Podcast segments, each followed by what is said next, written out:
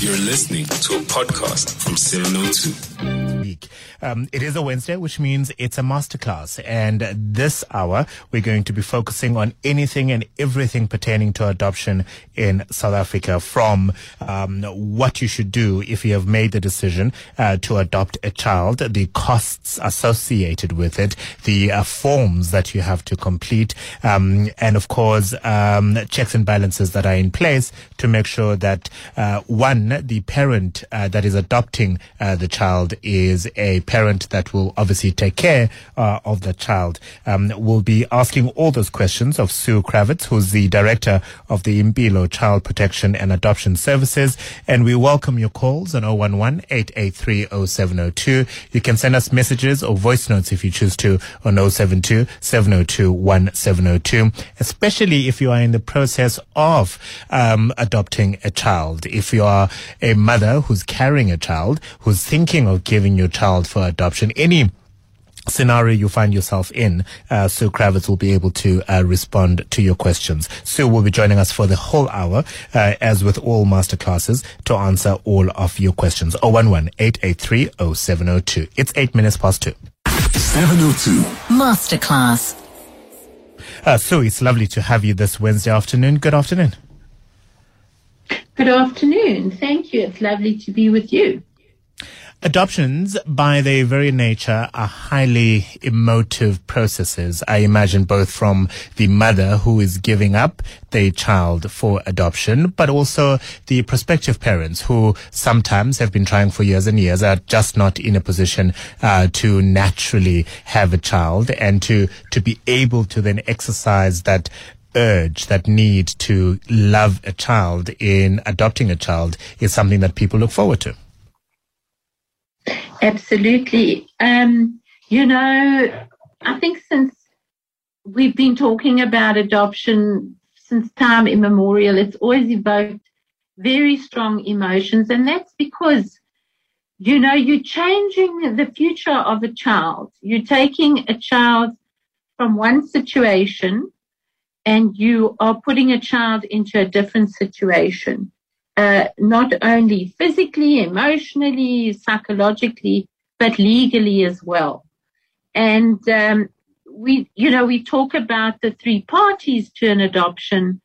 Uh, it's it's difficult for the mother and sometimes the father whose child is going to be placed in adoption.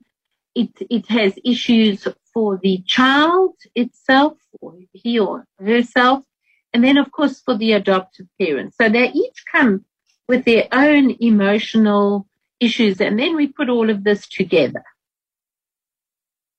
I imagine that South Africa, quite rightly, has very, very clearly defined um, legislative processes, number one, that needs to be undertaken, but also hopefully uh, guidelines and approaches to make sure that the interests of all those three parties you've detailed are, are addressed. Yeah, and protected as well. You have to protect everybody's interests. So the legislation that we have is uh, the Children's Act, which is a very good piece of legislation. Um, it's currently looking at some amendments, but uh, it's it's in principle very very thorough and and and puts in place very good um, uh, uh, guidelines and and rules for an adoption. The Department of Social Development also have developed guidelines for us um, uh, to, to, to use and to be able to assist in providing good, good services to all three parties. So one of the first thing that's really important is that in order to provide any kind of adoption service, you have to be accredited by the department. Um, so there's a process of organizations being accredited. And then, of course, we have private practitioners who have to also be accredited and registered with our professional body with a specialization in adoption. Uh, recently, the Department of Social Development are now also providing adoption services, and they can't be accredited because they can't accredit themselves. But they do also have to register with our council to provide uh, these services. So there are lots of checks and balances in the process of who can do it, which then translates into uh, hopefully a high level of, of, of service. And as I've said, to protect and look after the interests of all three parties.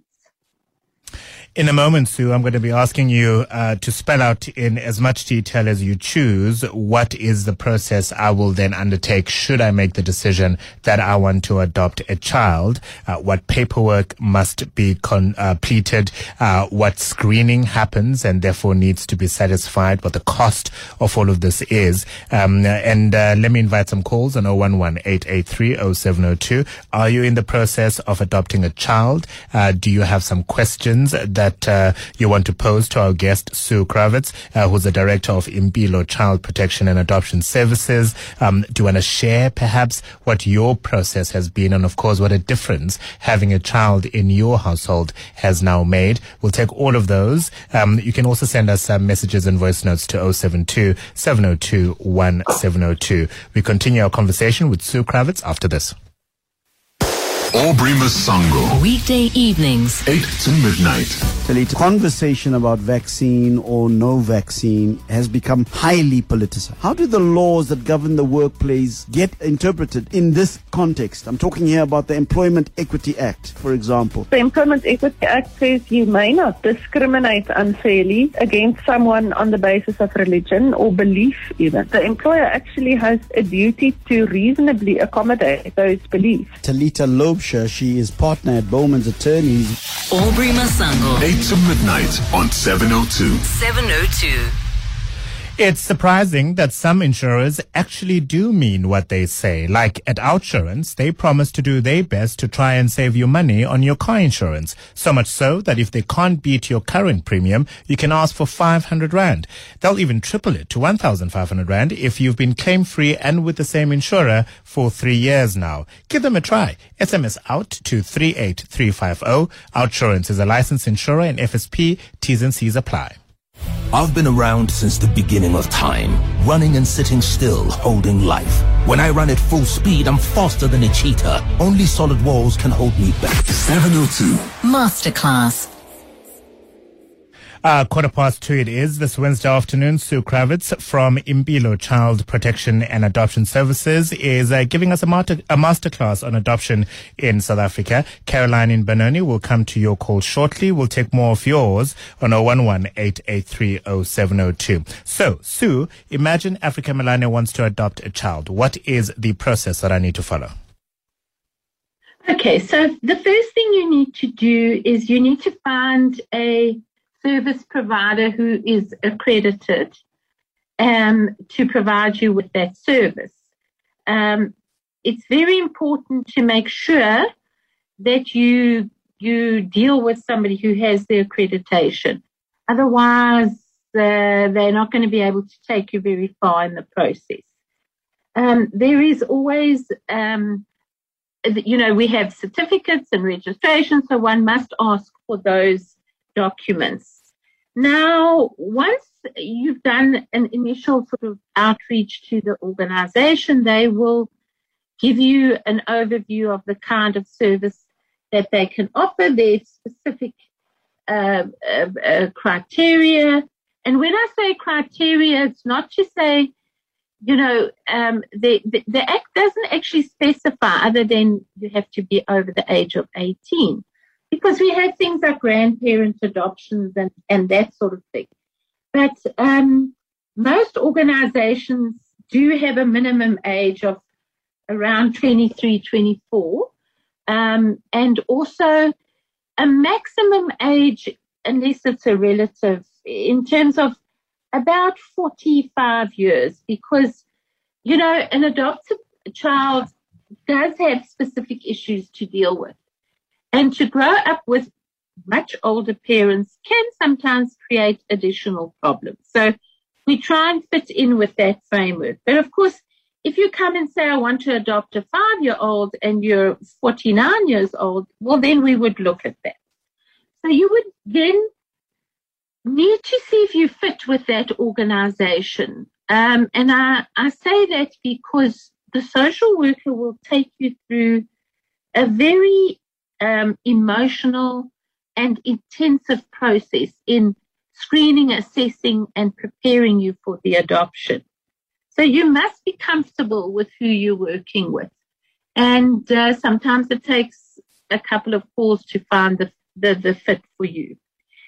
Um, the organization or the individual social worker will then explain their processes, um, and it all starts with the screening.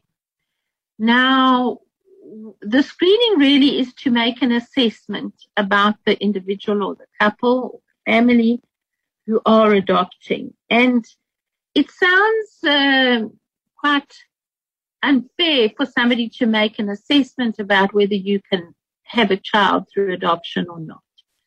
But it is the social worker's responsibility to ensure that we are placing children in the best possible situation. Now, there isn't such a thing as a best family or an ideal family. Every family has its own issues and nuances. But uh, we have to assess whether these children, uh, whether this family will cope with an adoption. You don't have to be particularly wealthy. You, you know, we can't discriminate with you on those issues. We can't discriminate whether you're single, you're married, you're in the same sex, and even whether you lived with somebody. Those are all permissible in terms of the law. What we have to assess through the screening and take you through is is this the right decision for you? Because adoption comes with its own uh, issues. And can you deal with it? And is this what you expected? And will you be able to deal with a child who has issues? Or do you choose to adopt a child who has some medical problems? Uh, do you want a boy? Do you want a girl? Do you, do you want a child that looks like you? And these sound like peculiar questions, but they really are important. And you have to think about that. Um, you know, adopting transracially might be fine for the particular couple, but what about the extended family? Is this child going to fit into that family? Is this child going to feel um, that he doesn't, he or she doesn't really, isn't really accepted? So these are the things we discuss with you and we talk to you about. And we ask you to think about it in while we're doing the assessment, we also do home visits, we interview, um, we do a marital assessment, psychological assessment, a medical assessment, all again to see if we can put the child into the best possible situation. Now, what if, you know, there's lots of paperwork. You have to, as I said, medicals, financial records, police clearances, sexual offences, etc. And those again are to are checks and balances. Checks and balances because I, as a social worker, can't make this decision on my own. Can you imagine Africa making that decision all alone? It's a very onerous decision. And I want to know that the psychologist hasn't picked up issues or that you're medically fit, etc. So that's, that's part of it.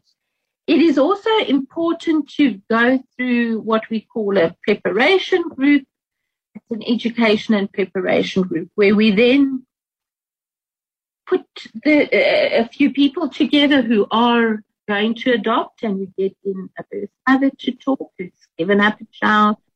We have a past adopter. We sometimes have an adopted child who can come and tell you what their experience has been and you can ask questions and then the group takes you through a process of thinking about all the decisions and the impact that this will have on your life. Um, and we are, of course, assessing throughout this process. Um, if we should find that there is, for instance, a marital issue, we would refer you for counseling. If there is, let's say we pick up there is a person with a criminal record it would depend, you know, is it, uh, um, did it happen re- in the, you know, I've sometimes had people who were arrested when they were 18. uh, and you know they stole their mother's car and it turned into a business. What's happened since then? If you're if you've arrested for any sexual offences, that would be quite difficult for us. So we'll assess all of that, um, and of course, remember we're not making the decision alone. We also have to go through the process of getting the everything uh, checked by the Department of Social Development, and then, of course, the court makes the final decision. So we are the people putting forward to these to the court the recommendation that a particular child is adopted by a particular person. Um, so again, there are lots of checks and balances, and it is a you know people always say, but why does it take so long? Well, you know, it's a, it's a complex process. And this is, as I said earlier, it's a life changing decision. And we want to No, be sure. Yeah. We want to be sure as possible. Sorry, Sue, I was saying that it certainly is a very complex and complicated decision. And as you say, you want to be sure that the uh, right pairing of parent and uh, child obviously happens. Uh, the report you prepare for the Children's Court then is sent to the Department of Social Development so that they can check if the correct procedure was followed and to record, of course, both your and your child's details as well. To your calls now on 011 883 0702. Uh, Jenny, you've called in from Machalis. Good morning. Good afternoon, rather. Hi. Yeah, so, um, Sue, I don't know whether you'll remember me and my husband Ian. Uh, we adopted Benjamin in 1992. I think we were one of the first cross-racial adoptions uh, at that time. Uh, and you helped us fantastically. And he's now 41 years old. And, uh, and it's a great Making success me story. I would, sorry? You're making me feel very old. Well, we're all very old. Um, so, Out of I don't know interest, Jenny, remember, let, me ask this question. In 1992, yes, the dawn of democracy was uh, literally visible and we were seeing it, but I imagine it would have been a very difficult decision for you to make uh, to adopt uh, across racial lines. Wh- What made you make that decision and what were some of the earlier challenges that you, you, you experienced, both you and your husband, in, in bringing up your 41 year old Benjamin now? So I think that, uh, well, first of all, um, he was an abandoned child, and we found him on our farm in Magaliesburg. And so we actually, even though we were not allowed to, we had him from when he was six months old. Uh, but he lived with us, and we put him through school. And at that time, obviously, uh, black children couldn't go to Model C school, so he went to a private school. Um, but we were tracking what was happening. So the very moment we knew that things were going to change in this country, we approached Sue um, about you know moving ahead with an adoption. So he was 11 at the time that we adopted him, uh, but we had had him since he was six months old. In the interim, we had had a daughter and then another son. And I would say that the, I think one of the biggest challenges was, and I'm a bit hoarse because we had a fire on our farm on Sunday and I'm we were to fighting fires, so it's been a bit of a hectic week. But um, I would say that in those days, there wasn't kind of a supportive network. So when we did have the few odd challenges that we had, you know, there wasn't an ideal go-to place that could help you to deal with the issues. I think now, Sue, I'm sure that this, the, the infrastructure and the support network is probably much more developed. Than it No doubt. Uh, yeah, and, and you know, it's an interesting thing that because adoptive parents themselves like to talk to other adoptive parents and support groups are really the way to go. And there are some in existence. And uh, yeah, I think that um, we need to encourage people to to use these groups. And of course, the internet is now a big source of of uh, information, not always uh, helpful, but there are lots of of, of uh, you know, I'm I'm not in your shoes, and to talk to somebody who's in your shoes is always the best form of support. I think South Africa could do better in structuring um, services for adoptees, uh, post-adoption, etc. Our, our counterparts in the in America are very good at this, but there are lots of informal systems available. All right. And we'll explore in a moment how South Africa could do better. Jenny, thank you very much for your call. Let's take a quick uh, voice note, and we, we have a few of those that we'll go through uh, in the next half an hour. And of course, your calls always welcome on 011 883 0702.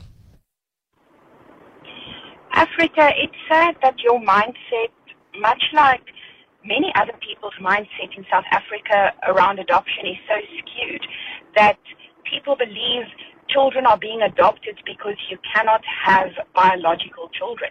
I am part of a very large adoption network, and most people who adopt adopt because it's their first choice, it's their option, because they don't want to add to overpopulation in this world. Instead of just adding to the world, they actually want to make a difference. And that is a viewpoint you and many other South Africans need to see and embrace. Ironically, I fall in squarely into that uh, pool of people who, if I decide to have a child in the future, I will adopt. I the last time I checked, am very healthy and would be able to um, effectively contribute to a conception of a child. But my choice would be to adopt for exactly that reason. But Sue, there is merit to that point, right? That we often view adoption as something that is done by people who can't have their own children, as opposed to people who are making this as their first option. Yes, I think that, you know, I think in the old days it was people who couldn't have children. And um, and that was the way it it was. There wasn't a demand from other people. But people are becoming much more conscious of the world around them, and we do find more and more people coming forward because they want to make a difference. They want to make a contribution. However, there are still lots of children who cannot, lots of people who cannot have children. And that we've seen an increase in. Um, I mean, I've been doing this for over 30 years, and there certainly are many people who can't have children. But thankfully, there is there is a growing element of, of people wanting to make a difference and who, who don't even think about having a biological child and continue on the adoption path.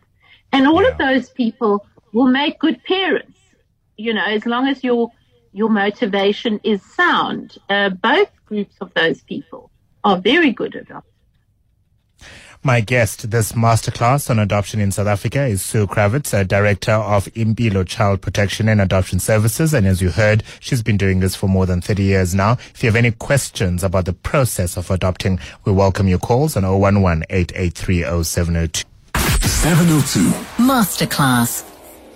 We continue with our masterclass. It's on adoption in South Africa. Our guest is Sue Kravitz, who's the director of the Impilo Child Protection and Adoption Services. And Sue, you now have a question from Peter in Sunninghill. Peter, a very good afternoon to you.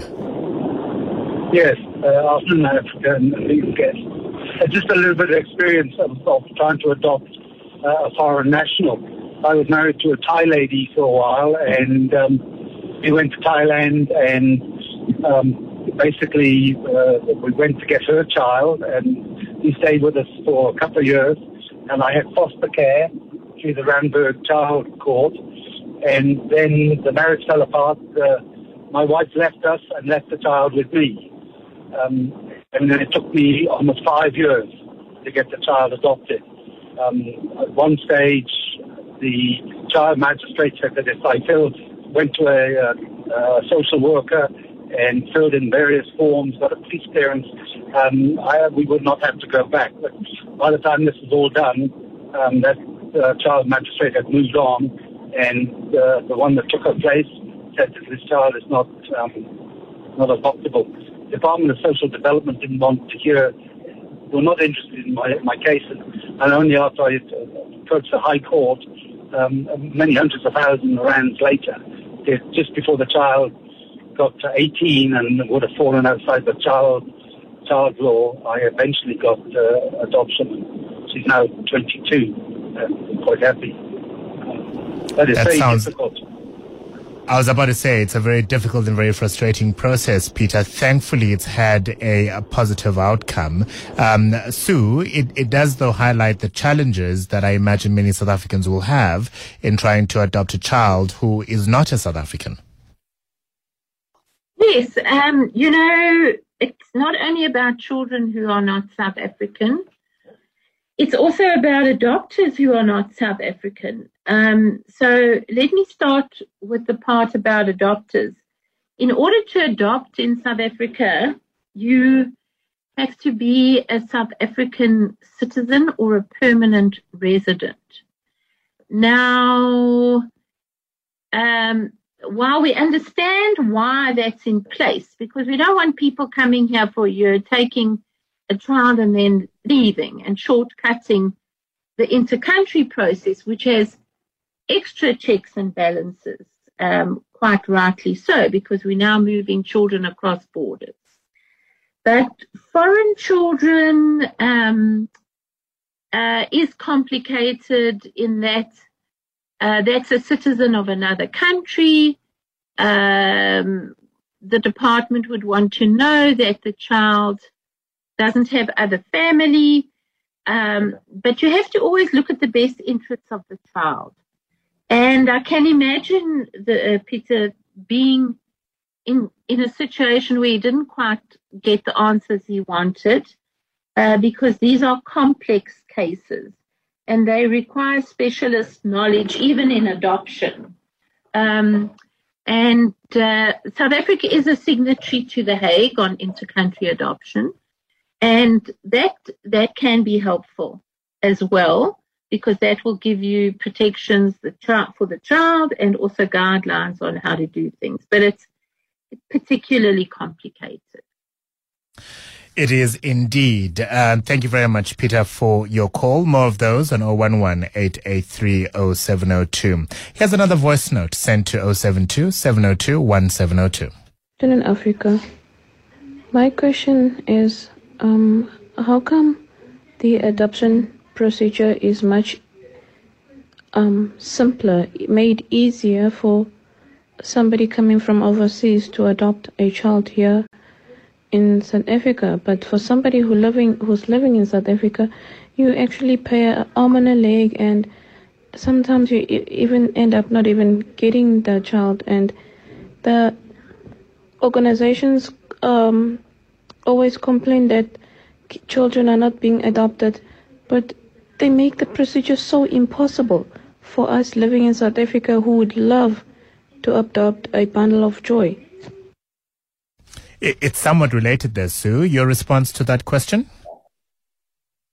Well, I want to say, first of all, it's not simpler and easier to come from another country and adopt. It is very complex and very lengthy. And we only deal with children, generally speaking, who have specific needs and cannot be adopted by South Africans. So it's, it's a whole field on its own, inter-country adoptions. But to say that, you know, we don't, we make it difficult for people in South Africa, I don't think we make it difficult. We're following the law. We're following procedures. Uh, we're looking out for the best interests. And again, as we mentioned earlier, Africa, it is complex. It is difficult. Uh, we, we're not going to simply be handing out children, but we do see people, the costs issue has often been thrown up as a as a you know we can't afford it etc now over the last i would say at least five years there's been a complete change in that in that first of all child protection organizations have sliding scales and at times there are no fees. By organization we often have clients who can't pay any fees at all um, and the fees are not there to make money. We are a non-profit. They're there to cover costs. Adoption is a long and complex and costly. If you think of the man hours involved from on each case for the for the social workers, um, so that's you know, and there are some external costs like uh, medicals and and psychologists, but we assist people to find a way to, to, to deal with that. And we wouldn't turn you away because you can't afford it. We would rather look for a way to assist you through that process. Uh, I think people get discouraged though when they're told how complicated it is and may then just walk away and say we're making it too difficult. We aren't. We're doing our jobs. I suppose there is the general perception that a Madonna, for example, can go to a country like Malawi uh, to go and adopt a kid, and that's seen to be a lot easier and um, uh, efficient a process than it is for other people who are trying uh, to do so. Maybe that, that, that could be contributing to some of the confusion I, pertaining I can understand that. I can understand that perception, but certainly with South Africa, you can't just arrive here and say, um, somebody famous and I want a child. We have, from the very beginning of doing intercountry, had very good uh, practice and good guidelines and followed the Hague Treaty. Hi, I have a question. 702 Masterclass. Uh, Nomalanga in Tsakane, you have a question for our guest, Sue Kravitz, who's with the Impilo Child Protection and Adoption Services. Go ahead. Good afternoon. Good afternoon, uh, Africa. Thank you so much for taking my call. I actually think she's answered my question. I wanted to find out how much the whole uh, process costs, the whole adoption process, including lawyers and social workers. I'm going to get Sue to answer that question in a moment for you, Nomalanga. Are you considering adoption? Yes, I am. All right. Uh, do do you do you? I mean, it's a, it's it's an inappropriate question, but I'll ask anyway. Do you want a boy? Do you want a girl? How old do you want them to be? And all of those kind of questions. Yes, uh, around six, seven years old, boy or girl, that's fine. And will this be your first child? No, I do have grown-up children. So, what's made you decide that you want to adopt as well? I think it's the whole thing of all these children that are full of everywhere that cannot be taken. You know, there's 23,000 children that fell pregnant this year alone from last year and this year. All those, some of those children might need homes. That is so true. In fact, I mean, th- those are 23 children who are generally younger than 16. Some of them as young as 10 years old who've given birth and they might, um, g- you know, go into a, a cycle of poverty in their households if that is the case. Nomalanga, I think it's a wonderful thing that you want to do. Uh, Sue, uh, what is the cost for lawyers, for social workers, for your specialist services, for example, um, for the process of adopting a child? Okay, so before I answer that, I want to say that you don't need a lawyer for an adoption unless it's a particularly complicated adoption, perhaps where it's contested by, if it's a stepfather adoption and the mother's contesting it or something like that. So generally speaking, you don't need a lawyer, you need an accredited social worker in adoption. Um, now, the, the, the costs vary depending on where you are. Um, I didn't ask, the caller didn't say where she was from. But as Uh, I've said to you, sh- sorry? I, I was going to say uh, Tsakane. Nomalanga, what would be the nearest biggest city, I suppose, to where you live? Springs, Strat- uh, Brakpan, Benoni, one of those three. Okay. Uh, Sue? Yeah.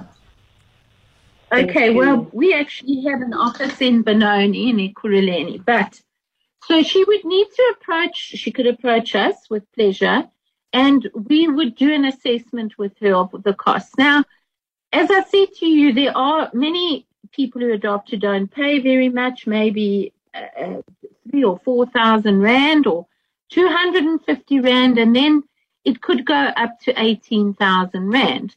Now, I think um, each person needs to be assessed based on their income and their particular situation. Now, it sounds like you are a single person adopting, and that would also be taken into account. So we're not going to chase you away because you can't afford our fees. We'll sit down and we'll work out if you can contribute and what you can contribute to. There are some things we can't subsidize. For instance, police clearances uh, and medicals that we can't subsidize, but we can use. You can use clinics, etc. But certainly for the social workers' fees from child protection organizations, they are very much, um, we certainly are open to discussing it, but there is also the avenue of the Department of Social Development. You don't charge any fees. So you could approach them in your community as well uh, Nomalanga, I think it's a, a, noble, noble thing to do. And I wish more South Africans who are in a position to adopt children uh, would do so because there are just far too many kids who are living without the care and the nutrition that they need. Uh, thanks for your call, Nomalanga. Let's finish off with the final uh, WhatsApp uh, voice note uh, of the afternoon. Hi, I have a question. Um, my wife and I have been married for two years. She has three children um, from a previous partner. The eldest child is from a different partner. So I want to adopt the eldest child. She is now 11. I am 51. Um, would that be an issue? Um, so I'm just very interested to know what the process would be and how we'd go about it. Uh, Cade from Benoni. Kate, thank you very much for that. Uh, I imagine that question props up, Sue, because you had uh, um, ma- uh, sort of mentioned an age band a little bit earlier as to what is the appropriate okay. age. He is married. So, so uh, the child is a stepchild, so therefore, would that would that be a factor at all? So the, the age probably wouldn't be a factor there. Um, but what would be a factor is the biological fathers of these children. Do they consent? Do they agree to it? And uh, the best way to find out is to contact an accredited aid organization and get some information about uh, what is needed because fathers have to give consent, just like mothers have to give consent. Uh, if he's known and if he's around and if he's still alive, and all of that has to be investigated. But on the face value of what he said, we certainly could um, assist him in, in, in looking at, at if an adoption is possible. We can't guarantee it is, but we can assist in looking at.